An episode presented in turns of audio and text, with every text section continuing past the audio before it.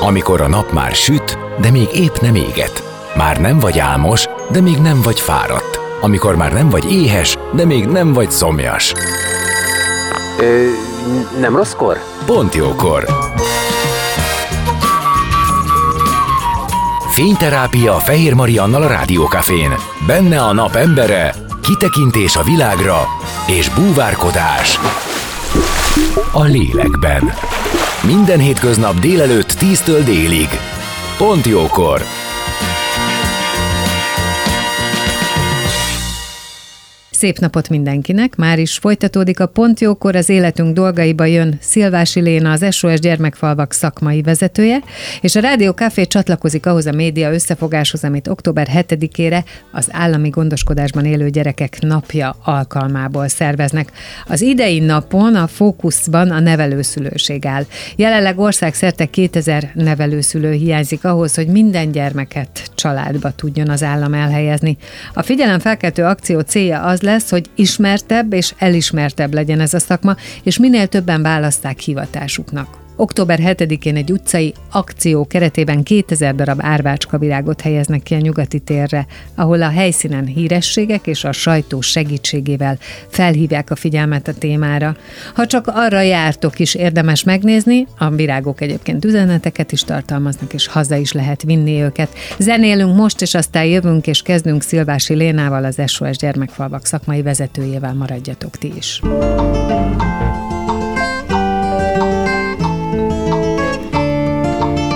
Beszélgessünk az életünk dolgairól, mert annak van értelme. Színház, zene, életstílus, kitekintés a világra és búvárkodás. A lélekben. Pont jókor. Fehér Mariannal a Rádiókafén.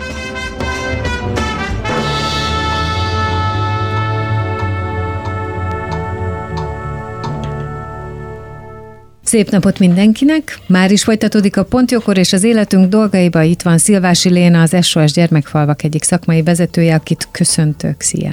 Szia, és köszöntöm a hallgatókat is. És ahogy már említettem, de újra mondom, hogy a Rádió Café csatlakozik ahhoz a média összefogáshoz, amit október 7-ére az állami gondoskodásban élő gyerekek napja alkalmából szerveznek. És ami fontos, hogy ennek a napnak a fókuszában idén a nevelőszülőség áll, mert hogy országszerte 2000 nevelőszülő hiányzik ahhoz, hogy minden gyermeket családba tudjon adni az állam. És ez egy figyelemfelkeltő akció lesz, aminek a célja az, hogy felhívja figyelmet erre a területre, hogy minél többen válasszák ezt a hivatást, és egy nagyon szép program fogja ezt övezni a szombati napon, amihez, mint mondtam, mi is csatlakozunk. Egyrészt azzal, hogy beszélünk erről, másrészt, hogy azon a napon ugyancsak, tehát megismételjük ezt a beszélgetést, de hát rajtunk kívül sok más médium és híresség. Uh-huh. Ugye harmadik éve rendezzük meg ezt az október 7-i napot, valóban az állami gondoskodásban élő gyerekek érdekében. Szeretnénk, hogyha többen tudnának erről a kérdésről, ha többen hallanának valós történeteket, valós uh-huh. árnyaltal látnák ezt a helyzetet, mert bár a gyerekek viszonylag kicsi csoportjáról van szó, viszonylag, ugye számunkra, meg számukra minden egyes gyerek nagyon számít, ugye 23 ezer gyerek van minden évben gyermekvédelmi gondoskodásban, gondolkodásban, ami a gyerekpopuláció mindössze egy százaléka. Ezért könnyű nem észrevenni őket, így a számok között, a statisztikában, de azért tudnunk kell, hogy az egyik legsérülékenyebb csoportja a gyerekeknek, akik elvesztették a családjukat egy átmenet időre, tehát ki kellett őket emelni a családból, aminél nagyobb trauma kevés van egy gyerek számára. Igen, és mi lesz ez az akció? Csak hogy nem akarom elvenni, mert ez tényleg nagyon szép, és nem akarom én elmondani mondani, hiszen ezt is szervezik. Igen, az akció az, hogy a nyugati téren, tehát a nyugati pályaudvarral szemben felállítunk egy ilyen performance-szerűen egy installációt két ezer árvácska cseréből, virágból, akik szimbolikusan a hiányzó 2000 nevelőszülőt jelképezik, és azt szeretnénk, hogy az arra járók egy-egy virágot hazavinnének magunkkal, és hazavinnék azt a gondolatot, hogy gondoljunk ezekre a gyerekekre, gondoljunk arra, hogy nevelőszülőre van szükség, és vigyék a hírét tovább, és gondoljanak ránk még, amíg ápolják ezt a virágot otthon. Nem tudom, hogy mennyire van benne a közhiedelembe, vagy a köztudatba, de ugye a nevelőszülőség az néhány éve, jó néhány éve, az már egy fizetett munka, tehát az egy hivatás. Én, én azt gondolom, azért nem tudom, mert én nagyon sokat beszélek róla, nagyon sok az én környezetemben van nevelőszülő is, örökbefogadó is, tehát ez az én életemben uh-huh. egy elég valid uh-huh. és általános téma. De ugye simán lehet, hogy valaki ez, ez még így nem jutott el, nem tudja ennek a Igen. körülményeit. Ezért is gondolom jónak ezt az akciót, mert Erről is lehet beszélni. beszélni. Így van, tovább így van. lehet ezt adni.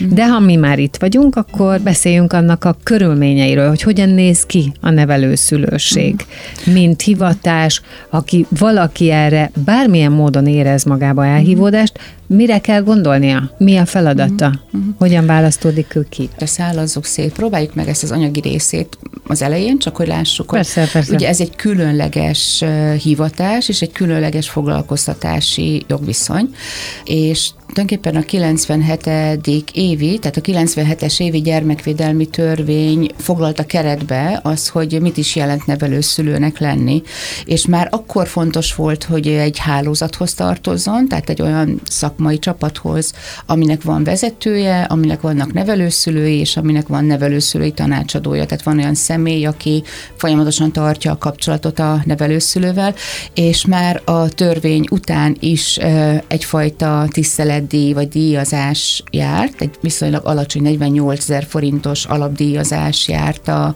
nevelőszülőnek, és minden gyerek után még ellátmány, akiről gondoskodik. Ami változott 13 óta, amikor egy újabb hulláma következett be annak, hogy a kormány még még erősebben hangsúlyozni akarta, hogy mennyire nagy szükség van arra, hogy a gyerekek családban nevelkedjenek, akkor ezt a jogviszonyt biztosított foglalkozássá, vagy biztosított jogviszonyát tették, ami korábban nem volt. Ez egy foglalkoztatás és biztosított jogviszony, ami beleszámít a nyugdíjba, az egészségügyi járulékba és a többi, és valamennyire meg is emelték a díjazását a nevelőszülőknek. Tehát akkor a törvényváltozással azt lehetett mondani, hogy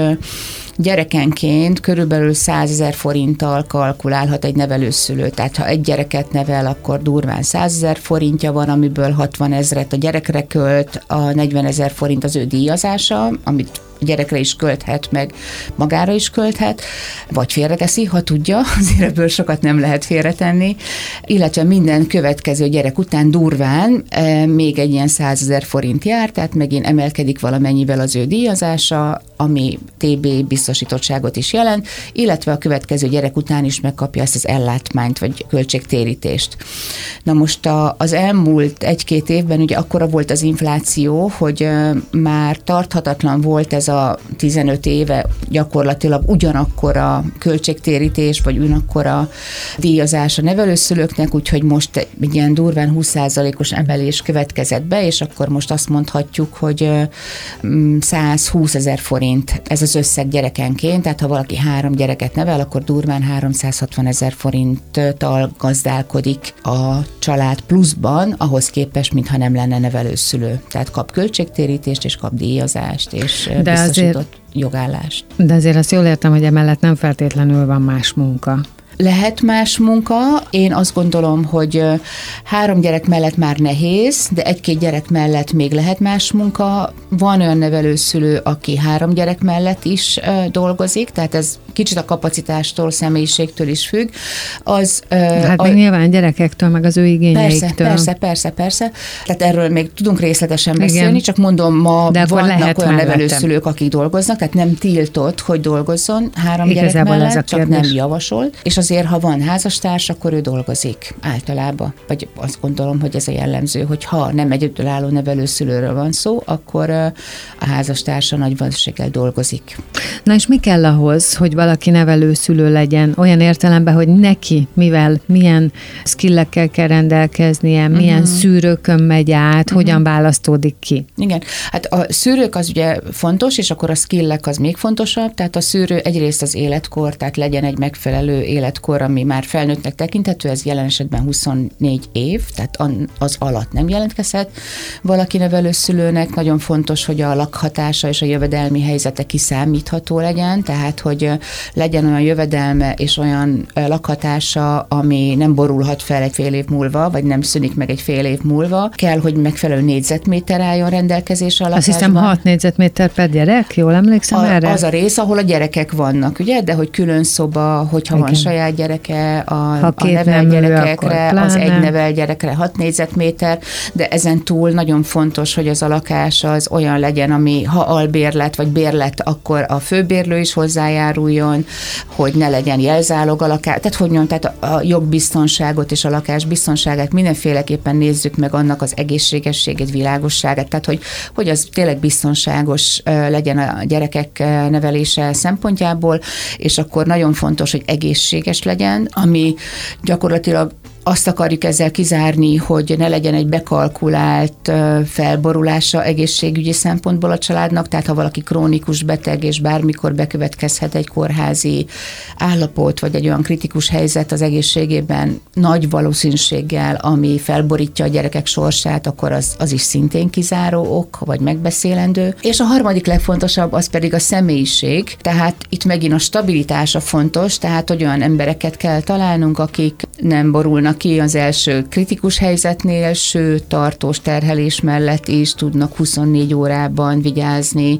Egy-kettő-három gyerekre, nyilván fokozatos terhelés mellett, de hogy itt nagyon fontos, hogy stabil, érett személyiség legyen, rugalmas személyiség legyen, akit tud jól alkalmazkodni újabb és újabb helyzetekkel, és ki kell szűrni azokat a rejtett eh, személyiségvonásokat, amik első ránézésre, vagy így egy beszélgetésből nehezen szűrhetőek ki, de egy eh, pszichológiai tesztel ki lehet szűrni, amit maga az ember se feltétlen tud magáról, hogy, eh, hogy az impulzivitása, robbanékonysága, vagy valamilyen fajta mélyebb depressziós jellem kibukik-e, amit szintén fontos látnunk előre, hogy, hogy, hogy ne kerüljön a gyerek olyan helyzetbe, amikor váratlanul valami megborul az életében. És ezt a pszichológiai tesztek szépen visszatükrözik? Semmi nem százszázalékos szűrés. Tehát itt azt gondolom, hogy ez a sok szempontú szűrés a fontos, és még egy fontos dolog van, hogy a nevelőszülői jelöltek átesnek egy olyan legalább 60 órás képzésen, ahol azért ők szembesítve vannak azokkal a nehéz helyzetekkel, amikkel Amik találkozniuk kell. Tehát itt van egy, ugye ezt hívjuk döntés előkészítő képzésnek vagy tréningnek, ahol nagyon sok gyakorlati szituáción keresztül gondolhatják végig, hogy oké, okay, ha jön egy gyerek, akkor ő nem lesz boldog attól, hogy nevelőszülőhöz került, hanem adott esetben agresszív lesz, vagy rosszul reagál, vagy durcás lesz, vagy bepisél, bekakél életkorának nem megfelelő módon reagál, mármint a, a normál gyerek életkorának Világos. megfelelően, de ugyanakkor arra is föl kell készülni a nevelőszülő szülőnek, hogy egy dühös vérszerinti szülővel fog találkozni rendszeresen, ahova vinnie kell a gyereket kapcsolattartásra, és nem feltétlenül mosolyogva fogják őt fogadni, és hogy olyan váratlan helyzetek fordulnak elő itt is, ahol, ahol neki kellőképpen rugalmasnak és stabilnak kell lennie ahhoz, hogy ne sértődjön meg egy beszóláson, akár a gyerektől, akár a vérszerinti szülőről, hisz mindketten egy kritikus állapot után vannak, és, és ezek életkorral is előjöhet előjöhetnek, vagy egy élethelyzettel is előjöhetnek. Tehát, hogy egy átlagos átlagos gyereknevelési helyzet helyzethez képest sokkal több váratlan, kiszámíthatatlan és krízis helyzet fordulhat elő. Hát meg azt a romantikát el kell engedni, hogy azt gondolom, hogy annyira szeretnék segíteni azon a szegény gyereken, és ez majd neki milyen jó lesz, mert lehet, hogy neki jó lesz, de hogy ezt visszatükrözni ő nem fogja feltehetően, igen. vagy nem azonnal. Igen, igen. Sőt, egyébként én nagyon sok helyzetben örökbefogadásnál mm. is hallom ezt, hogy, hogy nagyon furcsa viselkedést produkálnak, aminek állítólag a, a mögöttes tartalma az az, hogy így is kellek-e. Uh-huh. Tehát, hogy van egy ilyen kvázi Tehát teszt. határpróbálgatás, provokáció, Így van, igen. így van. És ugye a józanész, meg, a, meg az általános érzelmek azt mondanák, hogy de hát miért nem értékeli, hogy segítek. Na, ezt el kell felejteni, Így mert van. ez nem erről Nem szól, erről szól. és nem is ezt jelenti. Igen. Tehát itt valóban elkötelezettnek kell lenni, és mindenre felkészültnek, és abból abból, hogy segíteni akarok, ebből nem kifogyni, bármi történjék is. Igen. Tehát nagyon sok tudatosságot igényel, amit, amit ugye nehéz rögtön az elején felmérni, tehát hogy, uh-huh. hogy ez az, ami idővel, tehát tulajdonképpen azt szoktuk mondani, hogy egy nevelőszülő tulajdonképpen a, az el, tehát hogy a nevelőszülőség, amikor már aktívan nevelőszülő a második év végére kerül igazán képbe azzal, hogy ez mit jelent, és addig sokkal több támogatásra szorul az első két évben, mert akkor jönnek azok a helyzetek, amik ben több segítség kell valószínűleg, mint majd később.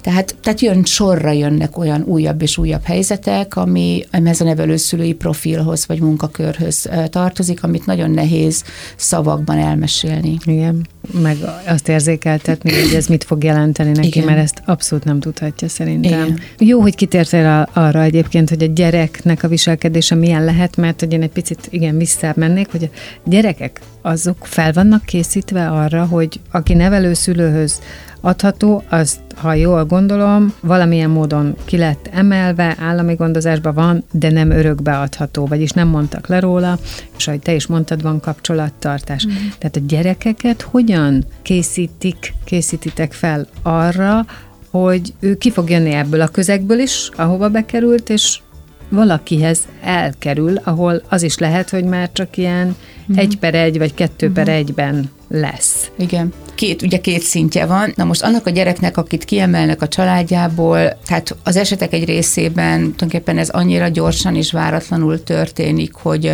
nincs is lehetőség felkészíteni erre.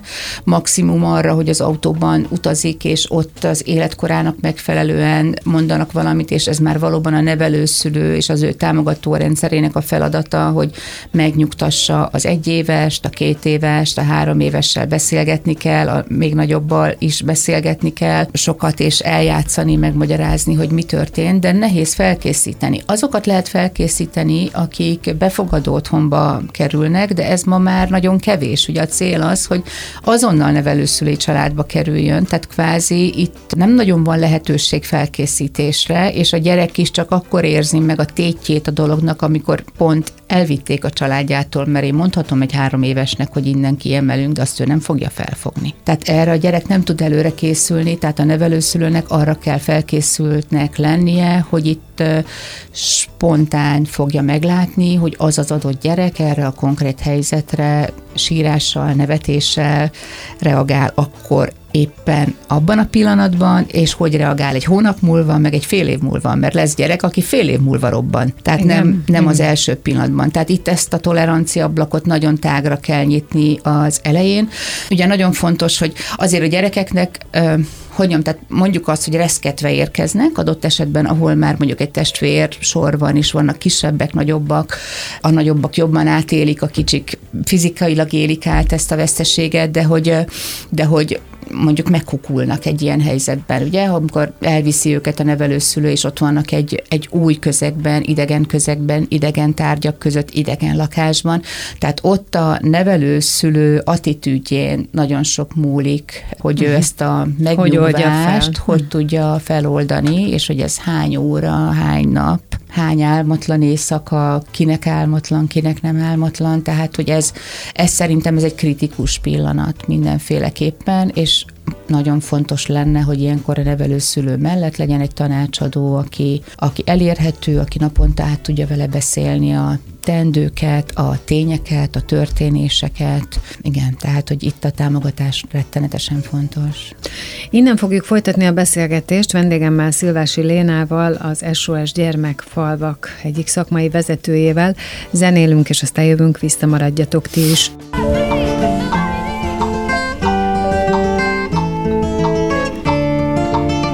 Beszélgessünk az életünk dolgairól, mert annak van értelme. Színház, zene, életstílus, kitekintés a világra és búvárkodás. A lélekben. Pont jókor. Fehér Mariannal a Rádiókafén.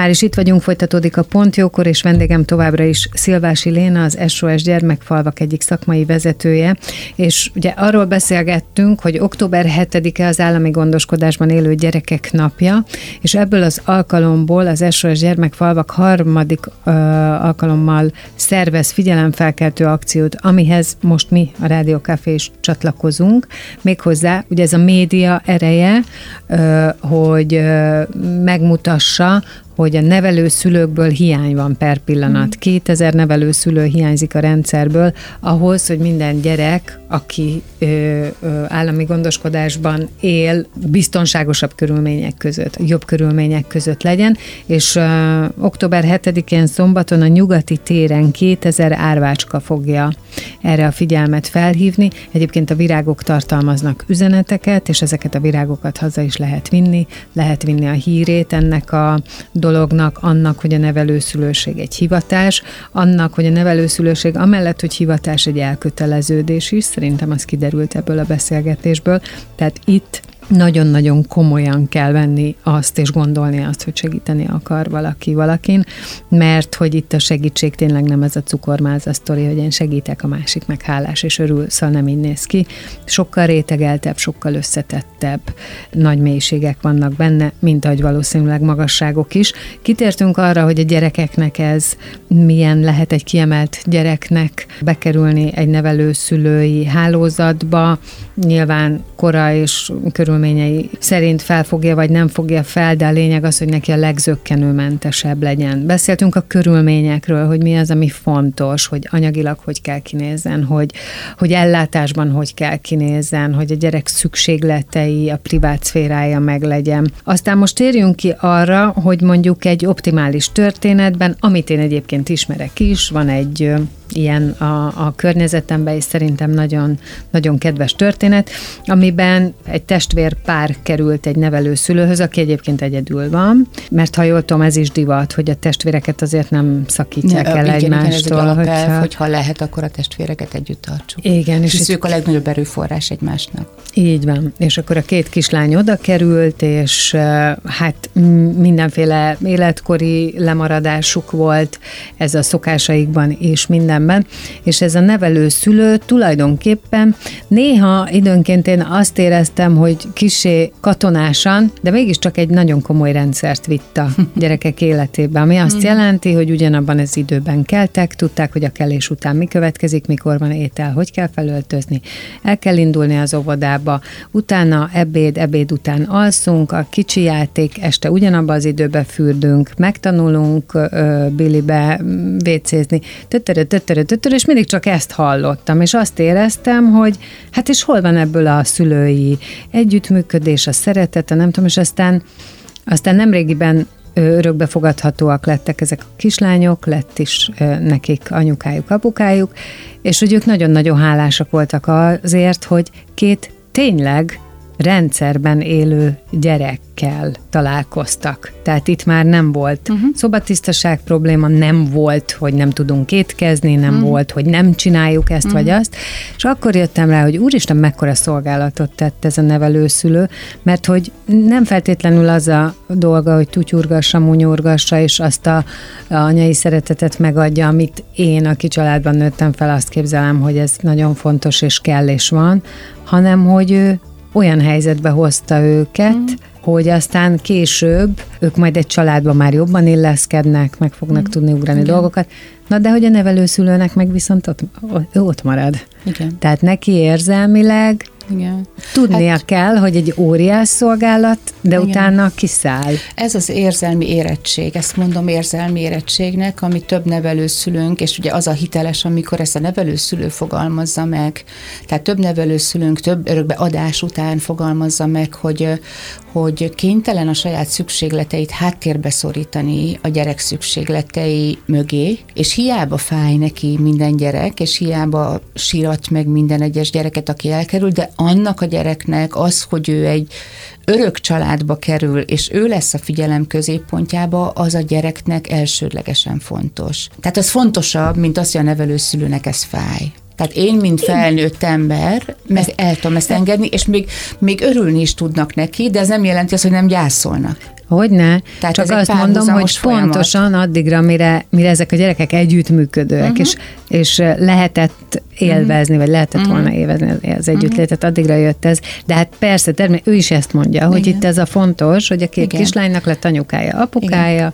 De nem minden nevelőszülő bírja ezt egyformán, tehát itt pont, pont innentől kezdődik a, a kritikus időszak, hogy valóban az első ilyen elválásnál tudja folytatni a nevelőszülő, tud-e segítséget kérni, és mondjuk hát, egy újabb gyereknél van, nem eltemeti-e a vesztességet, uh-huh, uh-huh, és akkor onnan kap megint segítséget, de hogy muszáj feldolgozni a vesztességet. Időt kell hagyni két gyerek között, vagy a, ugye az örökbeadás és az új gyerek érkezése között.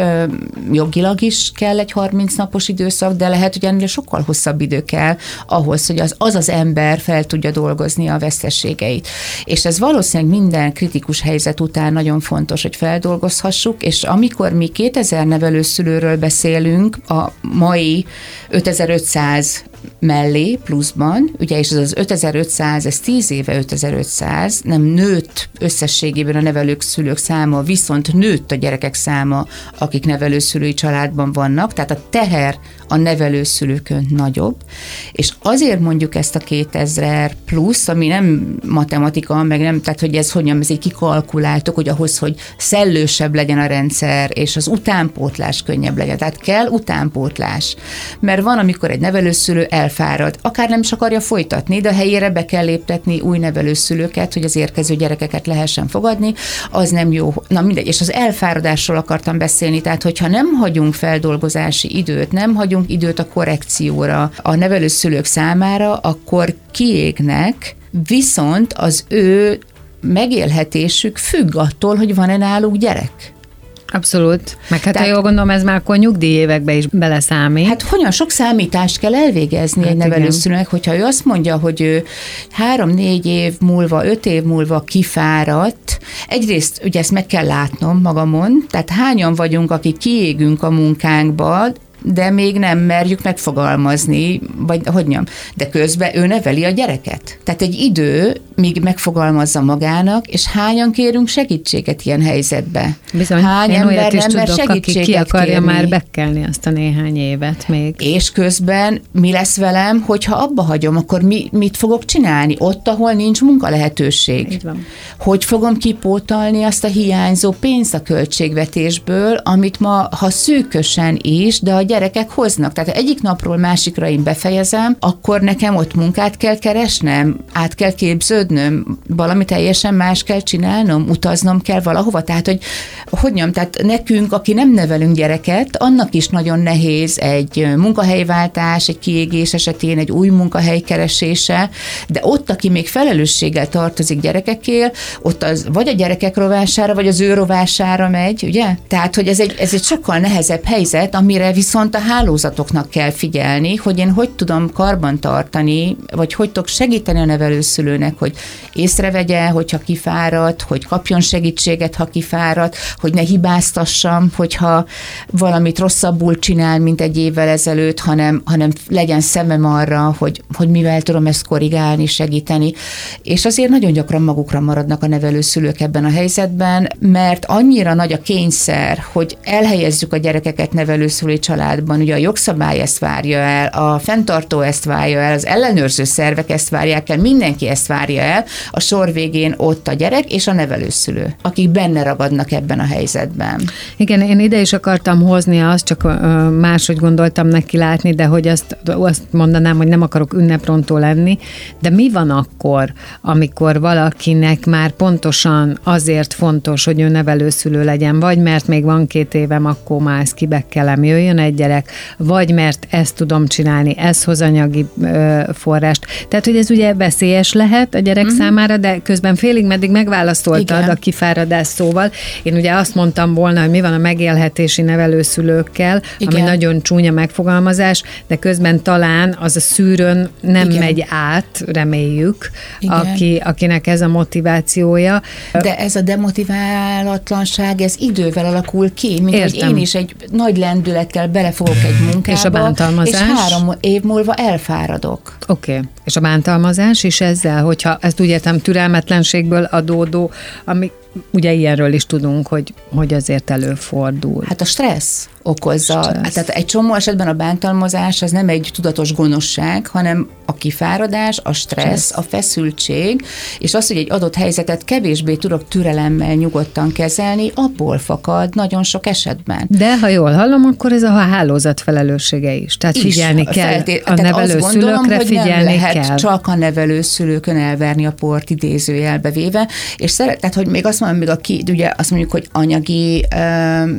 mi volt az megélhetési nevelőszülőség, nagyon nem szeretem. Szerintem ember nem vállal gyereket, aki nem, nem szereti a gyerekeket. Tehát ebben nem ugrik bele olyan ember, aki nem szereti. De kialakulhat olyan helyzet, amikor már feszültséget jelent számára a gyerek. És tehát azt kell látnunk, hogy a, Ugye az intenzív osztályon dolgozó nővérekre mondják, hogy ez a, a munkában való kifáradás, uh-huh. ez a szakmai kifáradás, ez a, a, a lelki kitettség miatt a legmagasabb szintű. Tehát aki katasztrófákba, halál közeli állapotba, életveszélyes helyzetekben nap mint nap vannak. Teljesen rezignált lesz egy idő Egész, után. De hogy ott a karbantartás nagyon fontos, meg a pihenés. Na most a nevelőszülő 24 órában Igen. észnél kell, hogy legyen, tehát ez az érzelmi kifáradás, megoldás szerintem ez szinte ugyanolyan nagy fokú, mint az intenzív osztályon dolgozó ápolónőké. Tehát ez egy nagyon magas érzelmi megterhelést jelentő foglalkozás, és nem erről beszélünk. Világos. Tehát, hogy, hogy ezt kell nagyon látni, és erre kell a hálózatokat kvázi hogyan felvértezni, hogy képesek legyenek ezt az érzelmi energiát életben tartani, szüneteltetni, és ez rettentesen nehéz, mert ugye, ha én nevelek három gyereket, akkor tehát hol regenerálódok?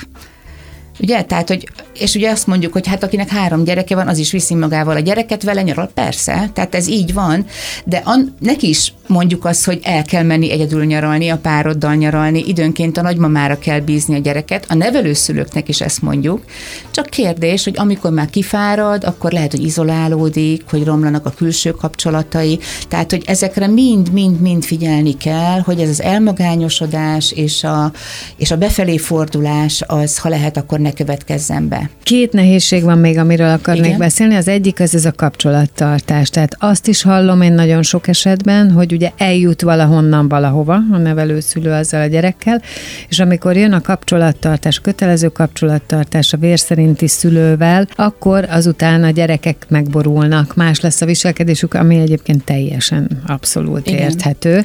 Tehát akkor a nevelőszülőnek amit felépített, tehát olyan, mintha egyet előre, kettőt hátra lépdelne. Igen. Ez azért köszönöm ezt a kérdést, mert ezt a tehát hogyan, ez nem egy, nem mi fedezzük fel ezt a dolgot, hanem ez 30-40-50 éve köztudott azok számára, akik nevelőszülőkkel gyerekvédelemben dolgoznak, hogy ez egy ilyen hullámzás. Tehát minden egyes kapcsolattartás újra feltép bizonyos sebeket, azt a helyzetet ugyanis, hogy a gyereknek két szülője van, vagy két családja van, ezt nem könnyű egy gyereknek segítség nélkül megérteni, még segítséggel sem. Tehát hogyan többféle eszköz van erre. Az egyik például az, hogy jó lenne minél rövidebb ideig lenni nevelőszülőknél.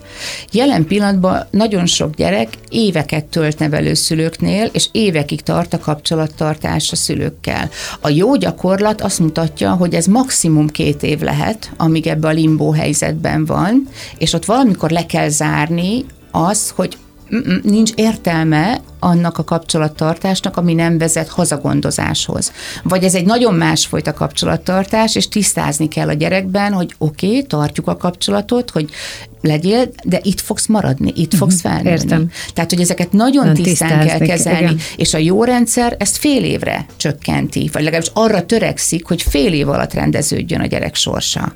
Tehát a hazagondozás vagy megtörténjen, vagy, Vagy ha nem, akkor Igen. tudjuk. Aha. Igen. Tehát most Igen. már ez a törekvés. Jó, még egy, ami szintén tapasztaltam környezetemben, ahol tényleg ez a, ez a hivatás, a nevelőszülésig, sok gyerek, ezek testvérek, és rendre megtörténik az, hogy amikor eljön az az életkor, akkor a gyerekek elszöknek, el akarnak menni, feljelentik a nevelő szülőt, és mivel ez a közvetlen környezetemben van, ezt én azért így látom, hogy mennyire nehéz, mennyire fájdalmas. És hát természetes, hogy előkapják a nevelőszülőt. Igen.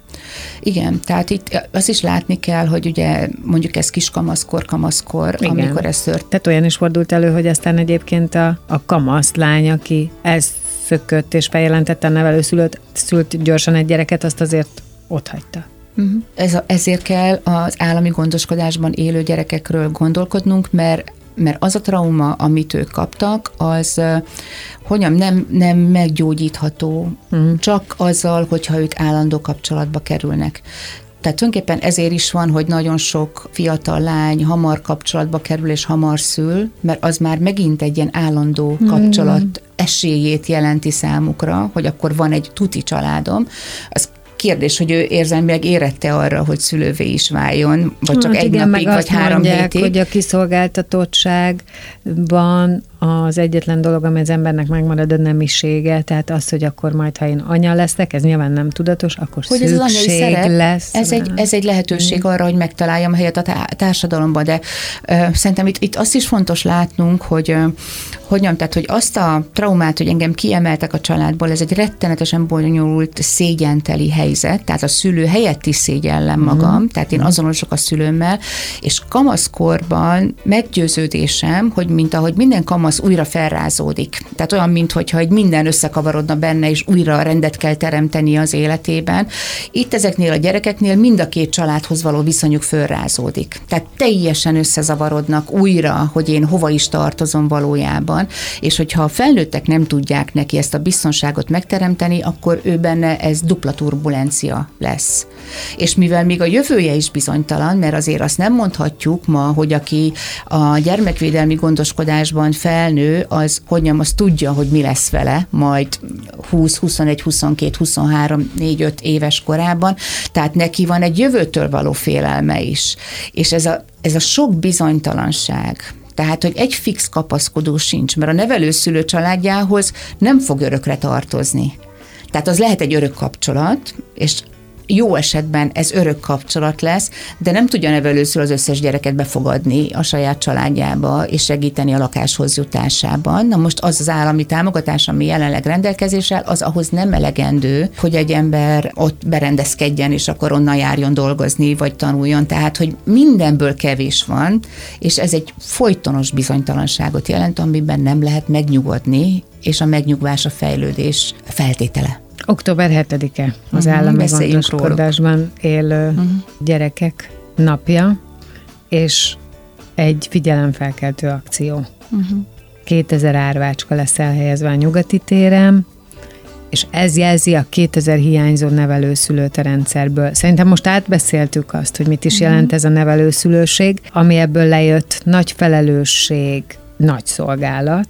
Egyébként, amennyiben a dolog jól sül el, úgy aki egy életet megment, azt gondolom, hogy az már sokat tesz. És nagyon sok nő, férfi mondja azt, hogy ő megtalálta a hivatását és a helyét a világban azzal, hogy nevelőszülő lett. Elhiszem, hát Meg kell találnunk ezeket- egymást. Tehát Igen. ezekkel az emberekkel, akik számára ez fogja jelenteni azt, hogy az ő életük értékes, értelme Értelmes. van, Igen. és nagyon fontos tevékenységet végeznek.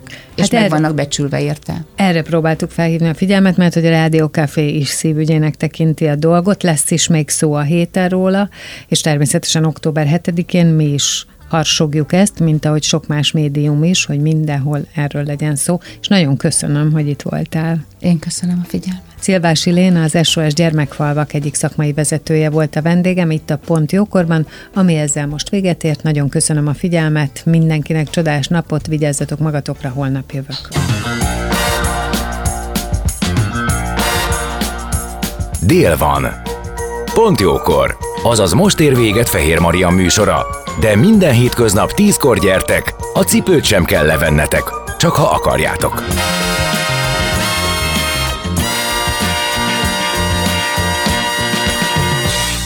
Az elhangzott műsorszám termék megjelenítést tartalmazott.